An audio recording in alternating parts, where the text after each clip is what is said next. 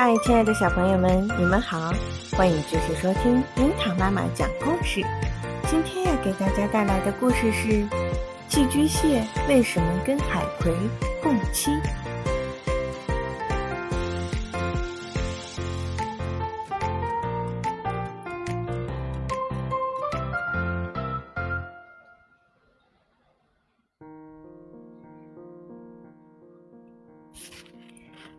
寄居蟹模样长得很怪，它虽然跟螃蟹是堂兄弟，却没有人间那么幸运。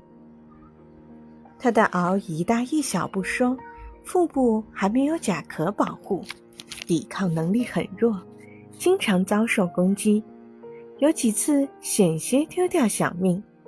为此，它总是东躲西藏，提心吊胆的过活。一天，他出外找时，发现礁石缝里有个空海螺壳，便一头钻了进去。哦，这房子倒不错，他在里面向下瞅着。待在这里不用担心腹背受敌，我用大螯守门，真是万无一失啊！寄居蟹正得意，一条大章鱼突然出现在门口。他用那强有力的腕足，一下子就把寄居蟹从房子里薅了出来。大章鱼正要下口，一条凶恶的鲨鱼游了过来。章鱼忙去跟鲨鱼厮打起来，寄居蟹趁机逃走了。唉，寄居蟹躲在礁石缝里，叹了一口气：“看来光有房子还不安全。”还得找一个得力的朋友保护自己。可这样的朋友上哪儿去找啊？鲸鱼、海豚和剑鱼不怕章鱼和鲨鱼，但这些大家伙怎能把他这个小不点儿放在眼里呢？寄居蟹越想越难过，呜呜地哭了起来。忽然，他听到有谁在说话，原来是礁石上的海葵。兄弟，为什么是哭得这么伤心呢？寄居蟹把自己的遭遇说了。海葵安慰说：“好兄弟，你要是不嫌弃，咱们做个朋友吧。我有毒针，能帮你对付那些凶恶的坏家伙。可你又不能动，我总不能背着你到处跑吧？怎么不能呢？”海葵说。我住在房子外面，你住在里面，这样一来，你的安全有了保障。我跟着你到处走，也不必犯愁找不到东西吃了。嗯，这倒是个两全其美的办法，试试看吧。寄居蟹说着，帮海葵从礁石上移到了海螺壳上面，自己这才钻进海螺壳里。果然，章鱼和鲨鱼一见海葵，都躲得远远的。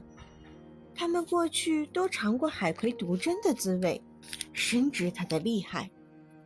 从此，寄居蟹和海葵变成了生死之交，无论走到哪儿都形影不离。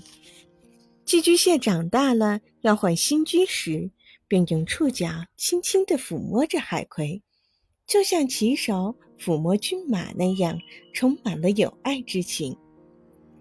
海葵姐姐，又得委屈你挪动地方，这所房子实在太拥挤，我不得不另安新家了。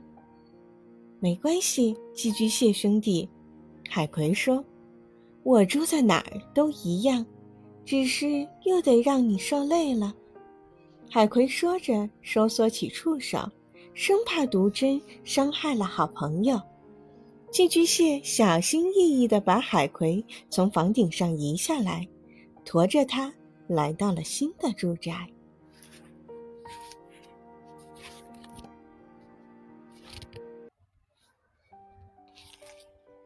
小朋友们，刚才的故事是来自中国的神话，那么为什么寄居蟹要和海葵共栖呢？寄居蟹也叫寄居虾，全世界共有四百多种。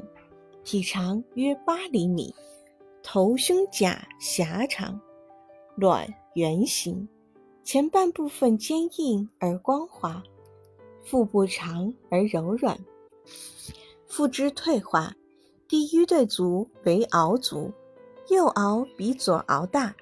寄居蟹隐居于海螺壳内，头胸部能伸出壳外，在海底或海滩上爬行。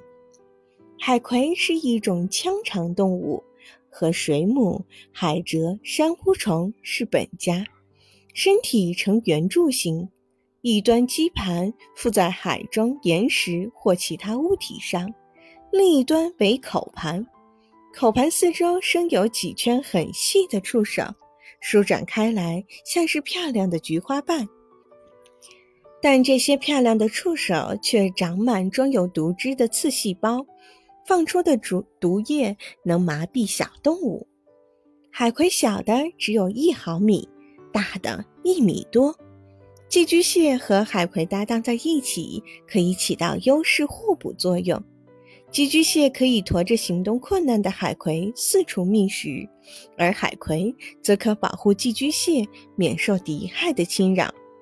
生物学上将这类两种动物结合在一起，互利互助的现象叫做共栖。据研究，寄居蟹和海葵的共栖生活是在数万年过程中逐渐形成的。好了，小朋友们，今天的故事就到这里了，我们下期再见吧。